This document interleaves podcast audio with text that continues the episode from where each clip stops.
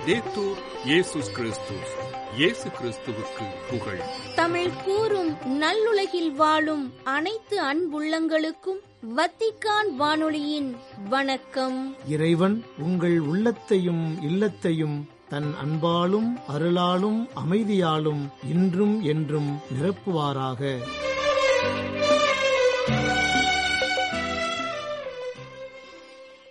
இன்றைய நம் ஒலிபரப்பு உங்களுக்கு வழங்க விருப்பன தடம் தந்த தகைமை விடை தேடும் வினாக்கள் மற்றும் செய்திகள். தடம் தந்த தகைமை தண்ணீராலும் தூய ஆவியாலும் பிறத்தல். வயதானபின் ஒருவர் எப்படி பிறக்க முடியும்? அவர் மீண்டும் தாயின் வயிற்றில் புகுந்து பிறக்க முடியுமா? என கேள்வி எழுப்பினார் நிக்கதேம். ஒருவர் தண்ணீராலும் தூய ஆவியாலும் பிறந்தாலன்றி இறையாட்சிக்கு உட்பட இயலாது என்று பதிலுரைக்கின்றார் இயேசு. நிக்கதேமுக்கு இயேசு சொன்ன மறுபிறப்பு வெறுமனே உடலியல் சார்ந்ததன்று அது உளவியல் சார்ந்தது. இயேசுவின் மறுபிறப்பு பற்றிய பார்வையை நிக்கதேம் வெறும் வார்த்தைப் பொருளாகப் பார்த்தார். அது வாழ்க்கைப் பொருளாக பார்க்கப்பட வேண்டியது. தண்ணீரின் சக்தியும் தூய ஆவியாரின் வல்லமையும் ஒருவரை ஆட்கொள்ளும்போது அவர் புதிதாய் பிறக்கின்றார். அது வெறும் உடல் சார்ந்த பிறப்பல்ல புத்துணர்வும் புது பார்வையும் புது செயல்பாடுகளும் சூழ்ந்த புது பிறப்பு. இறைவா நீர் ஒவ்வொரு நொடியும் இந்த உலகை புதுப்பித்துக் கொண்டிருக்கின்றீர். அதோடு என்னையும் தான் என்று உணர வரம் தாரும். விடை தேடும் வினாக்கள் என் மீது அன்பு செலுத்துகின்றாயா? இயேசு இறந்து உயிர்த்தபின் பேதுருவோடு சேர்த்து இயேசுவின் ஏழு சீடர்கள் இரவில் மீன்பிடிக்கச் செல்கின்றனர். இரவு முழுவதும் எந்த மீனும் கிட்டவில்லை. விடியற்காலை ஆனபோது இயேசு கரையில் நின்றார். ஆனால் அவர் இயேசு என்று சீடர்கள் அறிந்து கொள்ளவில்லை. மீன் கிடைக்காத சீடர்களிடம் வலப்புறம் வலையை போடச் சொல்லி ஒரு புதுமையை நிகழ்த்தியவுடன் சீடர்கள் இயேசுவை அடையாளம் கண்டுகொள்ள பேதுருவோ கடலில் குதித்து இயேசுவை நோக்கி நீந்தி வருகின்றார். இயேசுவோ அவர்களுக்கான காலை உணவை அங்கு தயாராக வைத்திருந்தார். அவர்கள் உணவருந்தியபின் இயேசு சீமோன் பேதுருவிடம் யோவானின் மகன் சீமோனே நீ இவர்களை விட மிகுதியாக என் மீது அன்பு செலுத்துகின்றாயா? என்று கேட்கின்றார். இதையே மும்முறை கேட்கின்றார். இருவருக்குமான உரையாடல் முடிந்தபின் பேதுரு எவ்வாறு இறந்து கடவுளை மாட்சிப்படுத்தப் போகின்றார் என்பதையும் குறிப்பிட்ட இயேசு பின்னர் பேதுருவிடம் என்னை பின்தொடர் என்கின்றார். இந்த நிகழ்வில் இயேசு கேட்ட என் மீது அன்பு செலுத்துகின்றாயா? என்ற வினாவுக்கு விடைதேட இன்றைய நிகழ்ச்சியில் முயல்வோம்.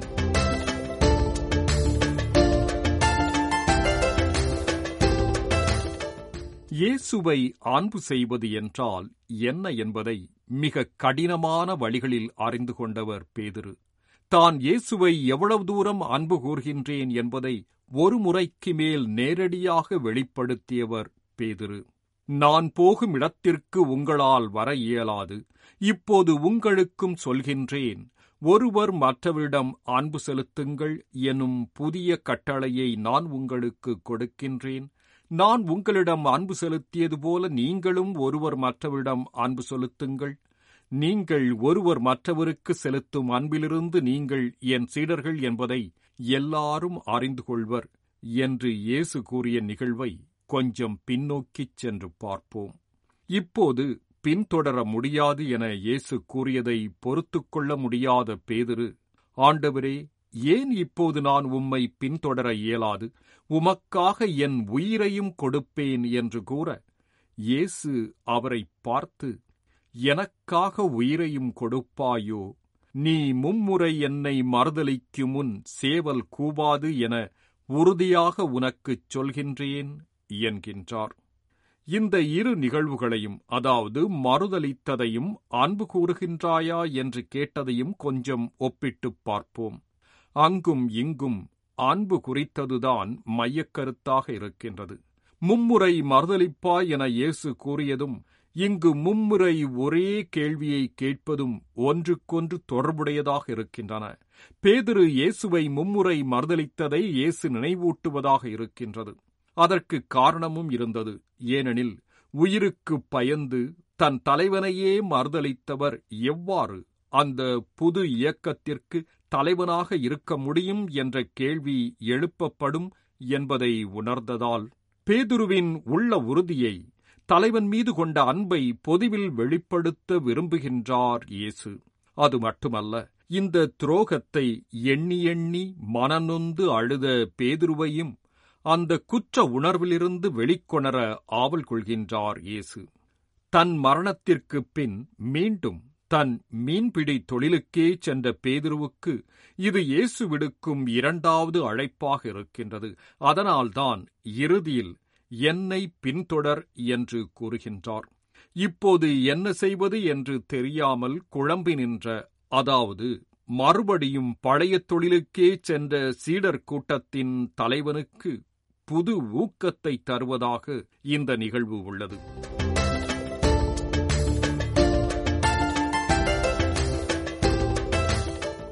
தன் தலைவருக்காக உயிரையும் கொடுக்க உண்மையிலேயே தயாராக இருந்த சீடர் மும்முறை மறுதளித்தது மட்டுமல்ல தன் தலைவனால் அவ்வேளையில் திரும்பி பார்க்கவும் படுகின்றார். ஆண்டவர் திரும்பி தன்னை மும்முறை மறுதளித்த பேதுருவை கூர்ந்து நோக்கினார். இன்று சேவல் கூவுமுன் நீ என்னை மும்முறை மறுதளிப்பாய் என்று ஆண்டவர் தமக்கு கூறியதை பேதுரு நினைவுகூர்ந்து வெளியே சென்று மனம் நொந்து அழுதார் என லூக்கா நாற்செய்தி இருபத்தி இரண்டாம் பிரிவில் வாசிக்கின்றோம். இங்கு மும்முறை இயேசு பேதுருவை நோக்கி என்னை அன்பு கூறுகின்றாயா? என்று கேட்பதில் அர்த்தம் உள்ளது ஏனெனில் இயேசு மீது பேதுரு அன்பு கொண்டிருப்பது இயேசுவுக்கும் தெரியும் பேதுருவுக்கும் தெரியும். இருப்பினும் இயேசு இந்த கேள்வியை கேட்கின்றார் என்றால் இது பேதுருவின் நன்மைக்காகவே. நாம் ஏற்கனவே கூறியது போல் அவர் வழிநடத்தவிருக்கும் சீடர்கள் முன் அவரை உறுதிப்படுத்தவும் அவரை அவரின் குற்ற உணர்விலிருந்து விடுவிக்கவும். அவர் தன்னை அன்பு கூர்ந்த பழைய அதே பேதுருதான் என்பதை சீடர்கள் முன் நிரூபிக்கவும் தான். மும்முறை பேதுருவை நோக்கி ஒரே கேள்வியை கேட்டது தான் அவரை மன்னித்து விட்டேன் என்பதை எடுத்துரைக்கவும் தான் என்று கூட நாம் எடுத்துக்கொள்ளலாம் மறுதலித்தலும் மன்னித்தலும் இடம்பெற்ற இந்த இரு நிகழ்வுகளுக்கும் இடையில் காணப்படும் ஓர் ஒற்றுமையையும் நாம் நோக்க வேண்டும். இயேசுவை பேதுரு மறுதளித்தபோது அங்கு குளிர்காய கரிகொண்டு தீ மூட்டப்பட்டிருந்தது. இங்கும் படகை விட்டு இறங்கியவுடன் கரியினால் தீ மூட்டியிருப்பதையும் அதன் மீது மீன் வைத்திருப்பதையும் சீடர்கள் காண்கின்றனர். இந்த தீ மூட்டலை கண்டவுடன் மறுதளித்த ஞாபகம் பேதுருவுக்கு வந்து நிச்சயம் அவர் உணர்ச்சி வசப்பட்டிருக்க வேண்டும். அன்று தீ மூட்டப்பட்ட இடத்தில் இயேசு ஒரு துன்புறும் ஊழியனாக இருந்தார். இன்றோ ஒரு தேற்றும் தலைவனாக வந்து நிற்கின்றார். மேலும் இன்று நாம் காணும் நிகழ்வில் இயேசுவின் மரணம் சீடர்களிடம் உருவாக்கியிருந்த வெற்றிடத்தை முதலில் மீனே கிடைக்காமல் காலியாக இருந்த வலை உருவகப்படுத்துவதையும் நாம் நோக்கலாம்.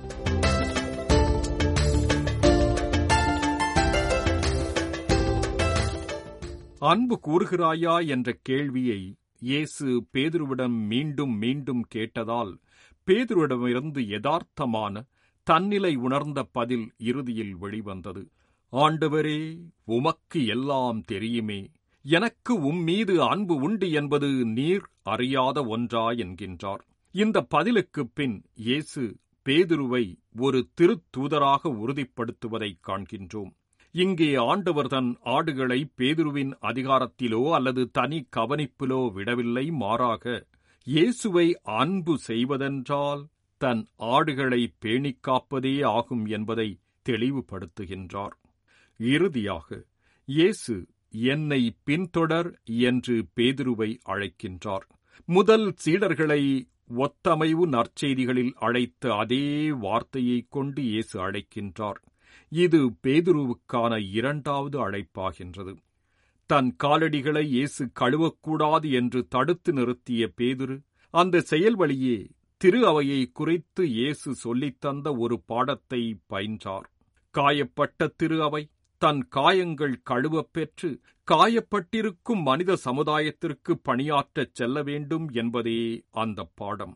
அடுத்து இறைவனை மறுதளித்ததன் வழியாகவும் ஒரு பாடத்தை அழுது அழுது கற்றுக்கொள்கின்றார். இப்போது மீண்டும் அன்பு செய்கின்றாயா என்ற கேள்வி வழி இன்னும் ஒரு பாடத்தை கற்றுக்கொள்கின்றார். புடமிடப்பட்ட தங்கமாக மாற அந்த தலைவனுக்கு பல சோதனைகள் தேவைப்பட்டன. இப்போது அன்பு கூறுவது குறித்த பாடம் நடத்தப்படுகின்றது. பேதுரு மற்றவர்களை விடவும் மற்றவைகளை விடவும் இயேசுவை மிகுதியாக அன்பு செய்தார். அந்த அன்பின் வெளிப்பாடுதான் அவரது ஆடுகளை மேய்த்து இயேசுவுக்காக தன் உயிரை தந்தது. நமது பணியும் அர்ப்பணமும் இவ்வுலகை உன்னதமான உலகமாக மாற்ற வேண்டுமானால் முதலில் கடவுளையும் அவர் படைப்பான மனிதர்களையும் அன்பு கூற வேண்டும். கடவுளை நாம் அன்பு கூர்கின்றோம் என்பதன் வெளிப்பாடுதான் அவர் நம்மிடம் ஒப்படைத்திருக்கும் பணிகளை சிறப்பாக செய்து முடிப்பது. ஏனெனில் என் கட்டளைகளை ஏற்று கடைபிடிப்பவர் என் மீது அன்பு கொண்டுள்ளார் என்பது இயேசுவே கூறிய வார்த்தை. அன்புதான் இங்கு அனைத்துமாயிருக்கின்றது என்றும் அன்பே சிவமென்றும் சொல்வதுண்டு. இந்த உலகத்தில் வாழும் நாம் அனைவரும் ஒரு புரிதலின் அடிப்படையிலேயே வாழ்ந்து வருகின்றோம். அந்த புரிதல்தான் அன்பு. ஒரு காதலன் காதலிக்கு இடைப்பட்ட புரிதலின் அடிப்படையில் எழும் அன்பே காதலாகும். குடும்ப உறவுகளுக்குள் இருக்கும் புரிதலை பாசம் என்றும் நேசம் என்றும் எடுத்துரைக்கின்றோம். கடவுளுக்கும் நமக்கும் இடைப்பட்ட புரிதலின் அடிப்படையில் எழும் அன்பை பக்தி என்கின்றோம். இப்படி புரிதலே அனைத்து இடங்களிலும் அடிப்படையில் அன்பாயிருந்து அன்பாய் மலர்கின்றது. ஆனால் முழு நிறைவான அன்பு அதாவது அனைத்தையும் தாண்டிய அன்பு மற்றவர்களை விடவும் மற்றவைகளை விடவும் இறைவனை மிகுதியாக அன்பு கூறுவது நம் ஆன்மாவிற்கும் இறைவனுக்கும் இடையேயான புரிதலில் பிறக்கின்றது. இதைத்தான் பேதுருவின் வாயால் பொதுவில் வெளிப்படுத்த உதவுகின்றார் இயேசு. தெய்வத்தில் நாம் கொள்ள வேண்டிய அன்பு சுயநலமற்றது நிபந்தனையற்றது எல்லையற்றது மாற்றமற்றது. ஏனெனில் அன்பு காட்டும் மனம் ஆண்டவன் இருக்கும் இடமாகும். உண்மையான அன்பிற்கு உயிர் உண்டு என்பதை உணர்வோம். அன்பே அன்பே உயர்ந்தது. இறை அன்பே உலகில் சிறந்தது. அன்பே அன்பே உயர்ந்தது. இறை அன்பே உலகில் சிறந்தது. அன்பிற்காய் மனுவான அன்பிற்காய் தனை தந்த அவர் அன்பே உலகில் சிறந்தது. அவர் அன்பு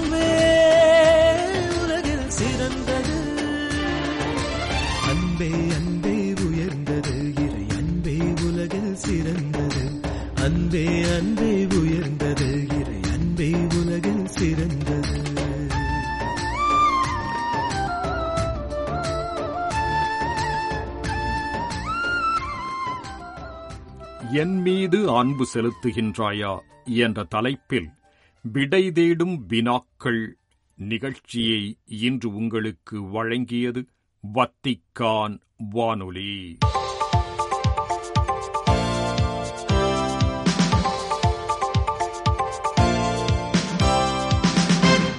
செய்திகள். சகோதரர் சகோதரிகளே மக்களுக்கிடையே கலாச்சாரங்கள் மற்றும் மதங்களுக்கிடையே நல்லிணக்க பாடகர்களாக இருக்க வேண்டும் என்று நான் உங்களை கேட்டுக்கொள்கின்றேன் என்றும் அனைத்து வகையான வன்முறைகளாலும் போர்களாலும் சமூக நெருக்கடிகளாலும் நமது மனிதநேயம் அச்சுறுத்தப்படுகிறது என்றும் கூறினார் திருத்தந்தை பிரான்சிஸ். பிப்ரவரி பதினைந்து வியாழன் அன்று தியாகோனியே தெவ்லா பௌத்தே என்ற அமைப்பின் உறுப்பினர்களை திருப்பிடத்தில் சந்தித்த போது இவ்வாறு கூறிய திருத்தந்தை பிரான்சிஸ் அவர்கள் ஆன்மீகம் நிகழ்வுகள் உறைவிடம் ஆகிய மூன்று பரிமாணங்களை பற்றிய தனது சிந்தனைகளை பகிர்ந்து கொண்டார். நிராகரிக்கப்பட்ட தவறாக புரிந்து கொள்ளப்பட்ட ஒதுக்கப்பட்ட மற்றும் ஓரங்கட்டப்பட்ட கலைஞரின் மாண்பை உயர்த்த உதவும் பணிதான் உங்கள் பணி என்பதை நீங்கள் புரிந்து கொண்டு அப்பணியுடன் ஒன்றித்து விடுங்கள் என்றும் அறிவுறுத்திய திருத்தந்தை இத்தகைய சூழலில் வித்தியாசமான அழகான உலகத்தை கனவு காணும் திறன் கொண்ட ஆண்களும் பெண்களும் நமக்கு தேவைப்படுகின்றனர் என்றும். ஆகவே மக்களை கனவு காண தூண்டுங்கள் அதன் விளைவாக அவர்கள் நிறைவான வாழ்வு வாழ்வதற்கு விருப்பம் கொள்வர் என்றும் நம்பிக்கை ஊட்டினார் இணக்கமான உலகை கட்டி எழுப்புவதில் நமது பங்களிப்பு என்ன என்ற கேள்வியை நமக்கு நாமே கேட்டுக்கொள்வோம் என்று உரைத்த திருத்தந்தை கலாச்சாரத்தின் அழகு எப்போதும் நம்மை இயங்க வைக்கிறது என்றும் கடவுளின் அழகை எதிர்கொள்வது மனித மற்றும் உடன்பிறந்த சகோதர சமூகங்களை நோக்கிய பாதையை மீண்டும் தொடங்க நம்மை அனுமதிக்கிறது என்றும் கூறினார். இந்த தவக்காலத்தில் நம் முழு இதயத்தோடு மீண்டும் இறைவனிடம் திரும்பி வர இயேசு நம்மை அழைக்கிறார் என்று கூறினார் திருத்தந்தை பிரான்சிஸ். பிப்ரவரி பதினான்கு இப்புதனன்று மாலை ஐந்து மணிக்கு புனித சபீனா பேராலயத்தில் நிகழ்ந்த திருநூற்றுப்புதன் திருப்பலியின் மறைவுரையில் இவ்வாறு கூறிய திருத்தந்தை பிரான்சிஸ் அவர்கள் இத்தவக்காலத்தின் தொடக்கத்தில் இயேசு நம் ஒவ்வொருவரையும் நம்முடைய உள்ளறைக்கு செல்ல அழைக்கிறார் என்றும் உரைத்தார். உங்கள் உள்ளறைக்கு செல்வது என்பது இதயத்திற்கு திரும்புவதாகும் என்று விளக்கிய திருத்தந்தை பிரான்சிஸ் அவர்கள் வெளியிலிருந்து உள்ளே செல்லும் போது அதாவது நம் இதயத்திற்கு திரும்பும் போது நமது முழு வாழ்க்கையும் கடவுளுடனான நமது உறவின் உண்மைத்தன்மையும் நம் உள்ளத்தில் வெளிப்படுகிறது என்றும் எடுத்துரைத்தார். தவக்காலம் நாம் அடிக்கடி அணியும் முகமூடிகள் மற்றும் பொய்த் தோற்றங்களை அகற்றி நமது உண்மையான இயல்பை நோக்கி திரும்பிச் செல்ல வாய்ப்பளிக்கிறது என்று கூறிய திருத்தந்தை இதன் காரணமாகவே இறைவேண்டல் மற்றும் பணிவுடன் நம் தலையில் சாம்பலை பெறுகிறோம் என்றும் விளக்கினார். மேலும் நம் நெற்றியில் பூசப்படும் சாம்பல் நாம் தூசி என்பதை நமக்கு நினைவூட்டுகிறது என்றும் ஆனால் இந்த தூசி கடவுளால் விரும்பப்பட்டு பாதுகாக்கப்படுகிறது என்றும் உரைத்த திருத்தந்தை அதனால்தான் இறைவேண்டல் மற்றும் மனத்தாழ்மையின் உணர்வில் நமது நெற்றியில் பூசப்படும் சாம்பல் வாழ்க்கையின் ரகசியத்தை மீண்டும் கண்டுபிடிக்க நம்மை அழைப்பதுடன் கடவுள் நம்மை என்றுமுள்ள அன்புடன் அரவணைத்துக் கொள்கின்றார் என்பதையும் உணர வைக்கின்றது என்றும் விவரித்தார். இறைவேண்டல் தர்மம் உண்ணா நோன்பு ஆகியவை தொடர்பில்லாத மூன்று பயிற்சிகள் அல்ல ஆனால் அவை வெளிப்படையான மற்றும் சுய வெறுமையின் ஒரு இயக்கம் என்று கூறியுள்ளார் திருத்தந்தை பிரான்சிஸ். பிப்ரவரி பதினைந்து வியாழன் அன்று ஹேஷ்டாக் தவக்காலம் என்ற தலைப்பில் வெளியிடப்பட்டுள்ள குறுஞ்செய்தி ஒன்றில் இவ்வாறு கூறியுள்ள திருத்தந்தை நம்மை எடைபோடும் உருவச்சிலைகளையும் நம்மை சிறைப்படுத்துகிற பற்றுகளையும் தூக்கி எறியும் போது சிதைந்து தனிமைப்படுத்தப்பட்ட நமது இதயம் புத்துயிர் பெறும் என்றும் உரைத்துள்ளார். இன்றைய நம் உலகம் உணவு தொடர்பான இதயத்தை உடைக்கும் இருவேறுபாட்டை எதிர்கொள்கிறது என்றும் ஒருபுறம் லட்சக்கணக்கான மக்கள் பசியால் வாடுகின்றனர் மறுபுறம் உணவை வீணாக்குவதில் பெரும் உணர்வின்மை காணப்படுகிறது என்றும் கூறியுள்ளார் திருத்தந்தை பிரான்சிஸ். பன்னாட்டு விவசாய மேம்பாட்டு நிதியத்தின் நாற்பத்தி ஏழாவது கூட்டத்தின் பங்கேற்பாளர்களுக்கு பிப்ரவரி பதினான்கு புதனன்று அனுப்பியுள்ள செய்தி ஒன்றில் இவ்வாறு தெரிவித்துள்ளார் திருத்தந்தை இந்த உணவுக் கழிவுகள் ஒவ்வொரு ஆண்டும் ஏராளமான பசுமையுள்ள வாயுக்களை உற்பத்தி செய்கின்றன என்றும் அதேவேளை நாம் விரயமாக்கும் இந்த உணவுப் பொருட்கள் பசியுள்ள அனைவருக்கும் உணவளிக்க போதுமான அளவுள்ளதாக இருக்கும் என்றும் கூறியுள்ளார் திருத்தந்தை. காலநிலை மாற்றம் வளங்களை சூறையாடுதல் மற்றும் லட்சக்கணக்கான மக்களின் வாழ்வாதாரத்தை அச்சுறுத்தும் எண்ணற்ற மோதல்கள் ஆகியவற்றை இந்த கடிதத்தில் விவரித்துள்ள திருத்தந்தை நாம் உலகை ஆபத்தான வரம்புகளுக்கு தள்ளுகிறோம் என்றும் எச்சரித்துள்ளார். இறுதியாக நம்பிக்கையுடன் கூடிய ஒத்துழைப்பு மற்றும் சேவை மனப்பான்மை உங்கள் ஆலோசனைகளை வழிநடத்தும் என்றும் இதன் விளைவாக விளக்குதல் வறுமை மற்றும் வளங்களை தவறாக நிர்வகித்தல் மற்றும் காலநிலை மாற்ற நெருக்கடிகளின் விளைவுகள் ஆகியவை அகற்றப்பட முடியும் என்றும் கூறியுள்ளார் திருத்தந்தை. ஜேஎம் எனப்படும் இயேசு சபை பணிகள் அமைப்பு அண்மையில் மிஷன் டு ஹோப் என்ற தலைப்பில் அதன் தவக்கால பரப்புரையை தொடங்கியுள்ளது என்றும் இது மடகாஸ்கரில் உள்ள சுற்றுச்சூழல் படிப்புகள் முதல் இந்தியாவில் உள்ள மறுவாழ்வு மையங்கள் வரை பல்வேறு வெளிநாட்டு திட்டங்களில் கவனம் செலுத்துகிறது என்றும் ஐசிஎன் செய்தி நிறுவனம் தெரிவித்துள்ளது. திட்டங்களில் பணிபுரிபவர்களிடமிருந்தும் பயனடைபவர்களிடமிருந்தும் தனிப்பட்ட சான்றுரைகள் ஜேஎம் இணையதளத்தில் படிக்க கிடைக்கின்றன என்றும் மேலும் ஒவ்வொரு வாரமும் தவக்காலம் முழுவதும் அதன் சமூக ஊடக தளங்களில் ஒரு சிறப்பு சுய விவரம் இருக்கும் என்றும் அச்செய்தி குறிப்பில் தெரிவிக்கப்பட்டுள்ளது. நேயர்களே இத்துடன் வத்திக்கான் வானொலியின் தமிழ் சேவை நிறைவு பெறுகின்றது. உங்கள் செவிமடுத்தலுக்கு நன்றி வணக்கம்.